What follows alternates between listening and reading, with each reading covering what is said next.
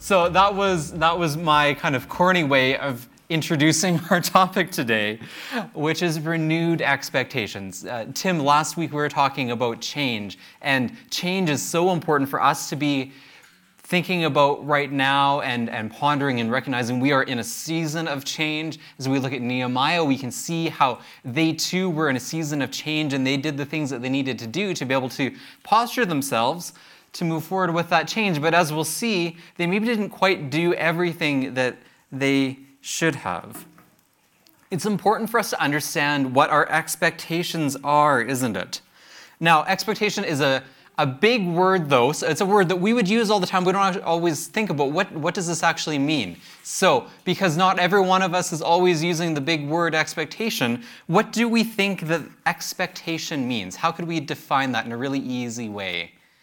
Can anyone think of it? Maybe I'll, I'll, I'll say this. So, if hope is maybe similar, but it's a little different, right? So, when I think about hope, I'm thinking, I really want something to happen, and I'm putting trust in someone or something that it's going to happen. So I hope, I hope that I'll make it time in time for dinner or something. I don't know, right? But what? So what would you think of with expectation? Expectation is similar to hope, but it's a little bit different. Maybe what's the difference between the two? What do you guys think? It's the Anyone? of a, of a Okay. do something a certain way, you anticipate a certain outcome. Yeah, okay. Yeah, exactly. So I can I can expect that you know, maybe as an example that if I speed all over the city, eventually I probably will get a ticket, right? I can I can probably expect that. Might not happen, but the behavior of speeding will have the outcome of penalty at some point in our lives, right? I can hope that when I pass the photo radar that something goes wrong and I don't get the ticket, but I can probably expect that it'll happen, right? When I was thinking about hope, I was thinking about, or pardon me, when I was thinking about expectation, I was thinking about how if, if we're hoping, if we're like really sure that we're, you know, we're wanting something to happen, expectation is being sure that it will happen, right? We're really sure that something is going to happen or be true. So, for example, a few days ago, maybe a week ago, I looked and I was like, oh, the Oilers are 5 and 0. I can hope that this might be a good Stanley Cup year for them, but I probably shouldn't expect it. I can see the glares out in the audience.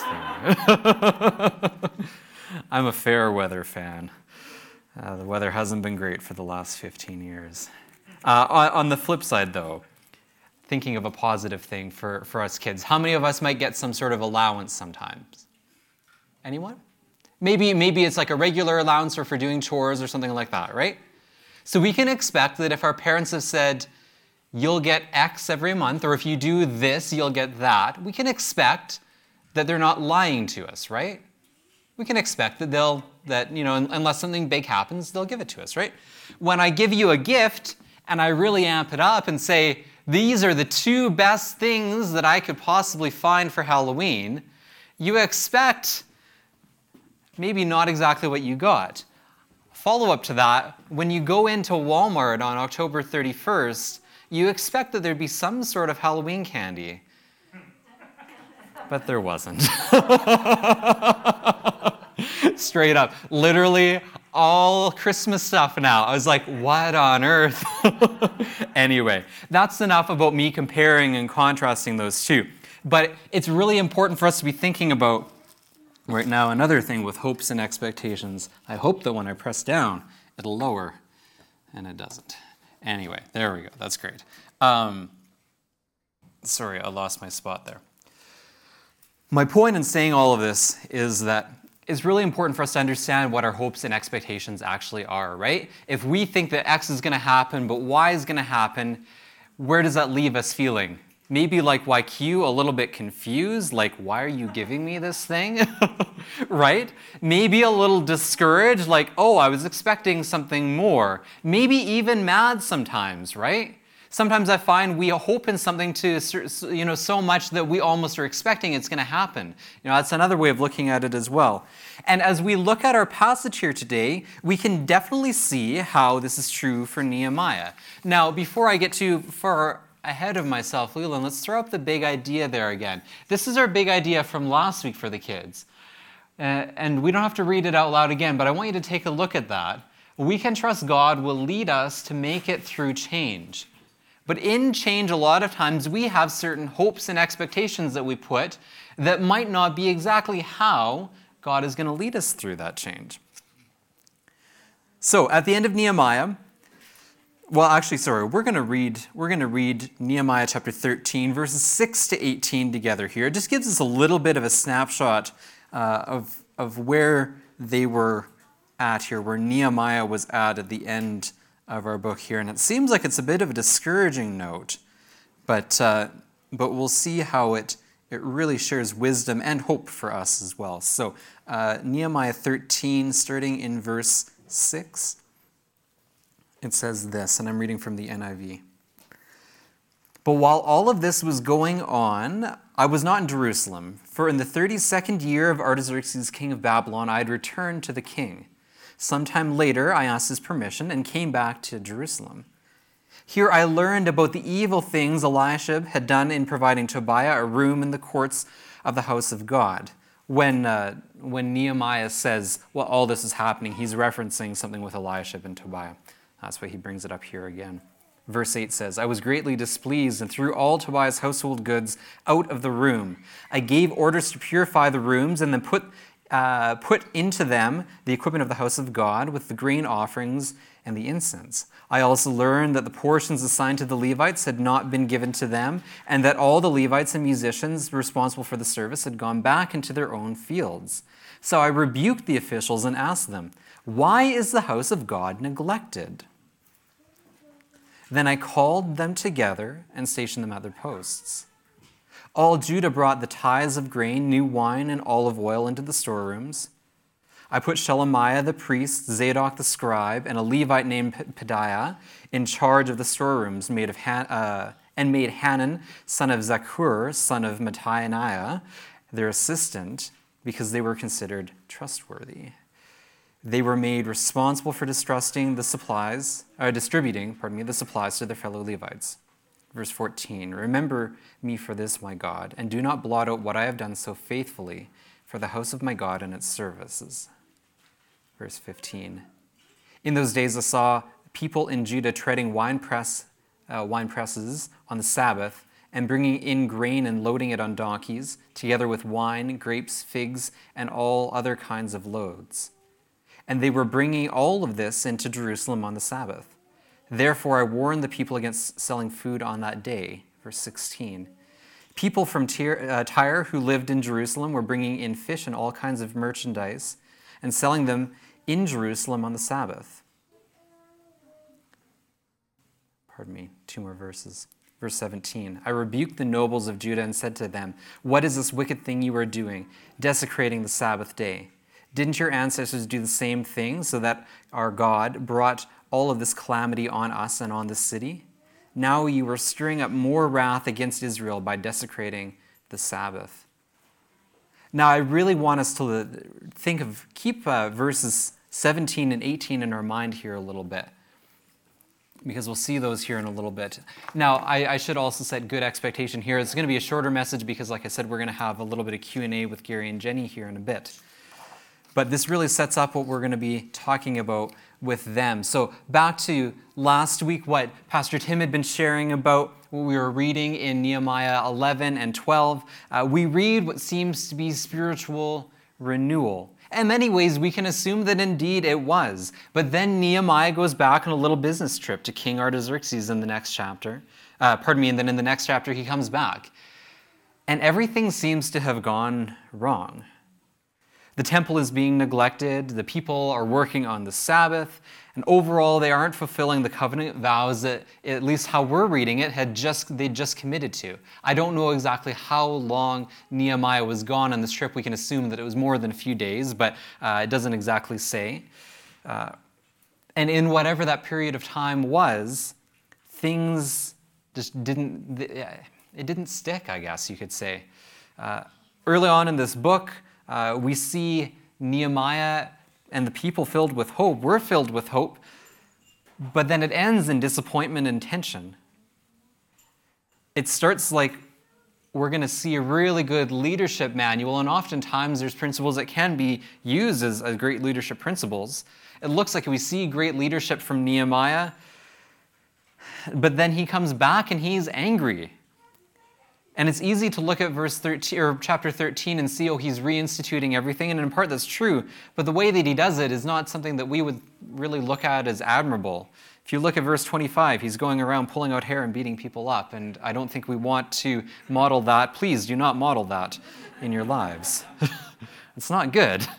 And so it leaves us with this question of what went wrong? Now, a few weeks ago, when I preached more like four or five weeks ago, I talked about the hopes of Israel returning from exile. We know that as the covenant people of God, they trusted that the prophecies uh, that they'd heard uh, saying that God would free Israel from foreign powers, they trusted this would be true. They trusted that He would restore the nation, that He would begin a new covenant under the kingdom of God and that they would be at the center of that. They also believed that the exile was due to their unfaithfulness to God. And we see that in verses 17 and 18 there. We see that Nehemiah is like, Don't you remember? The reason that this all happened is because we were doing these things or not doing these things, that we were desecrating the Sabbath, that we weren't honoring the temple, and all of these things.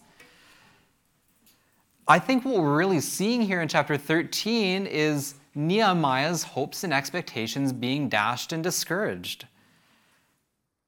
He would have expected that the people would have remained faithful to the, to the law because of what I just said, right? They knew their history. They knew that this had happened before, that God had exiled them. And so when they came back, Nehemiah was hoping, dare I say, expected that people would have learned from the past mistakes of, of their nation. But even more than that, Nehemiah hoped that this would be the beginning of the second covenant in some sort of way. He probably didn't exactly know how. Clearly, he didn't know exactly how. But he was hoping, he was expecting that this would be the beginning. Do we rebuild the temple? Yes, check. Okay, we got the wall rebuilt? Check. Perfect. We got the law restored? Check. And then it doesn't happen. Now, I have a quote here, and I'd missed it, and I really want us to read it. I was reading, a, uh, it was Tim Mackie from the Bible Project. He had a blog that he wrote, and he wrote it. It was, it was not just about Nehemiah, he was talking about Nehemiah and Zerubbabel and Ezra, all as leaders as we see in Ezra and Nehemiah. But of all three of them, he said this They are full of passion and love for God and do everything in their power to lead the Israelites into a new generation of devotion to their God. And it doesn't work. That sums it up, sadly, perfectly. And this is what we can be learning from this now, right? We can be learning that sometimes we're convinced that something is going to happen and we might be missing the big picture. Maybe. Sometimes, despite our human efforts, we let one another down and, and, and our, our expectations are dashed because of that. And so, as discouraging as this might be, we know that this isn't the end of the story. So, when we think about Nehemiah, when we think about Scripture, we know that God has something far bigger planned than just restoring the temple, restoring the wall, and restoring the nation of Israel as they were. God wants them to be even more, to be the way that the entire world would be saved, as we know through Jesus. And so, God had something more planned, so we can see this as part of that story arc, and that can be encouraging for us. But we also can learn something a little bit more from it too, in terms of how we can be operating with our hopes and expectations through this. One of the commentaries I read uh, wrote it this way uh, said, The zeal of Nehemiah ultimately falls short, as did Saul of Tarsus and everyone else who thinks that building the kingdom of God is accomplished through our own power, aptitudes, or unhealthy focus on ritual. Now, that's not to say that those things are bad. That's not what they're saying at all. Rebuilding the walls, if you look at that as a metaphor for so many things that they're talking about, rebuilding the walls is often important in good work, right? But we can't expect it to renew our hearts. And that's really why we've paired this idea of rebuilding with renewing. Rebuilding is so important. We can't neglect that work It's so important. But that alone isn't going to save us. That isn't going to uh, build our church to greater and bigger heights. God isn't going to be pleased just with us doing outward work, so we can't ignore or neglect those. God wants to renew our hearts, He wants to renew our church. And we need to focus on those things as well and surrender those things. And so a renewed part, heart, pardon me, can only come through the power of Jesus, pardon me, through Jesus, through the power of the Holy Spirit as we surrender our lives. Sometimes our hopes and expectations of one another are unrealistic. Sometimes they end in disappointment. But let's root our hope in Christ and surrender our expectations to the plans He's laid out. That's true for us in general, but even more specifically for this next season that we're going through, right? We're entering into a season where it's so important for us to be aware of our hopes and expectations. Should we have any at all? Absolutely yes. There is good reason to be excited in this time. But it's also easy for our hopes to be unrealistic. It's easy for our hopes to morph into expectations. Should we have any, like I said, should we have any expectations? Yes. I was talking to Ryan earlier this week, and we were just simply saying we can expect that having more staff hours means that we'll be able to get more done. That makes sense, right? That's, a, that's an expectation that it's fair to have. Will we be able to do everything perfectly right off the bat? No, because we've got to onboard them. We have to get on the same page in terms of vision and direction and all of those things. And so, generally speaking, that's absolutely true, but it'll also take a little bit of time, right? And so, we might want Gary and Jenny to fix everything the way that we are thinking it. Yeah, and number one, they aren't mind readers. Number two, the way that each one of us sees that fixing happening is going to be different. And so, just in a very practical way, even if they could read minds, or even if everyone wrote their expectations down, it all couldn't necessarily be accomplished, right? We also have to remember that we're human, we're imperfect, and there's things that we're going to try and do that, that I don't want to say fail, but they won't go the way that we plan them to, right? It might be failure, quote unquote, and I actually don't think failure is bad, but it might come across as failure and there can be discouragement because of that. And that's not easy, that's hard, but I think it's important what we can be seeing from Nehemiah here is that we can keep our hopes and expectations in check and surrendered to God, understanding that yes, He has promises that He's made to us. Does He love our church? Yes. Does he promise that he'll be with us and never forsake us? Yes. Has he promised a specific church model that will follow, that will fix everything? No. And so we can hope for things, we can uh, expect things even, uh, but let's remember to surrender those things to God. And so I want us to just take a minute or two here to talk about this, whether it be as a family or with a couple people around you and just ask this question What are your hopes and expectations for this next season? I didn't ask this of, of uh, Ryan and Gary and Jenny. If you guys want during this time, you can engage some of those things. I don't think we'll, uh, we'll talk them out loud right now just uh, for the sake of time, but, uh, but maybe we'll get a chance to talk about those in a little bit. So maybe a minute or two, and this can just act as a really good transition for us as well here. Uh, just talk uh, amongst yourselves and just say, what are some hopes and expectations you might have during this season?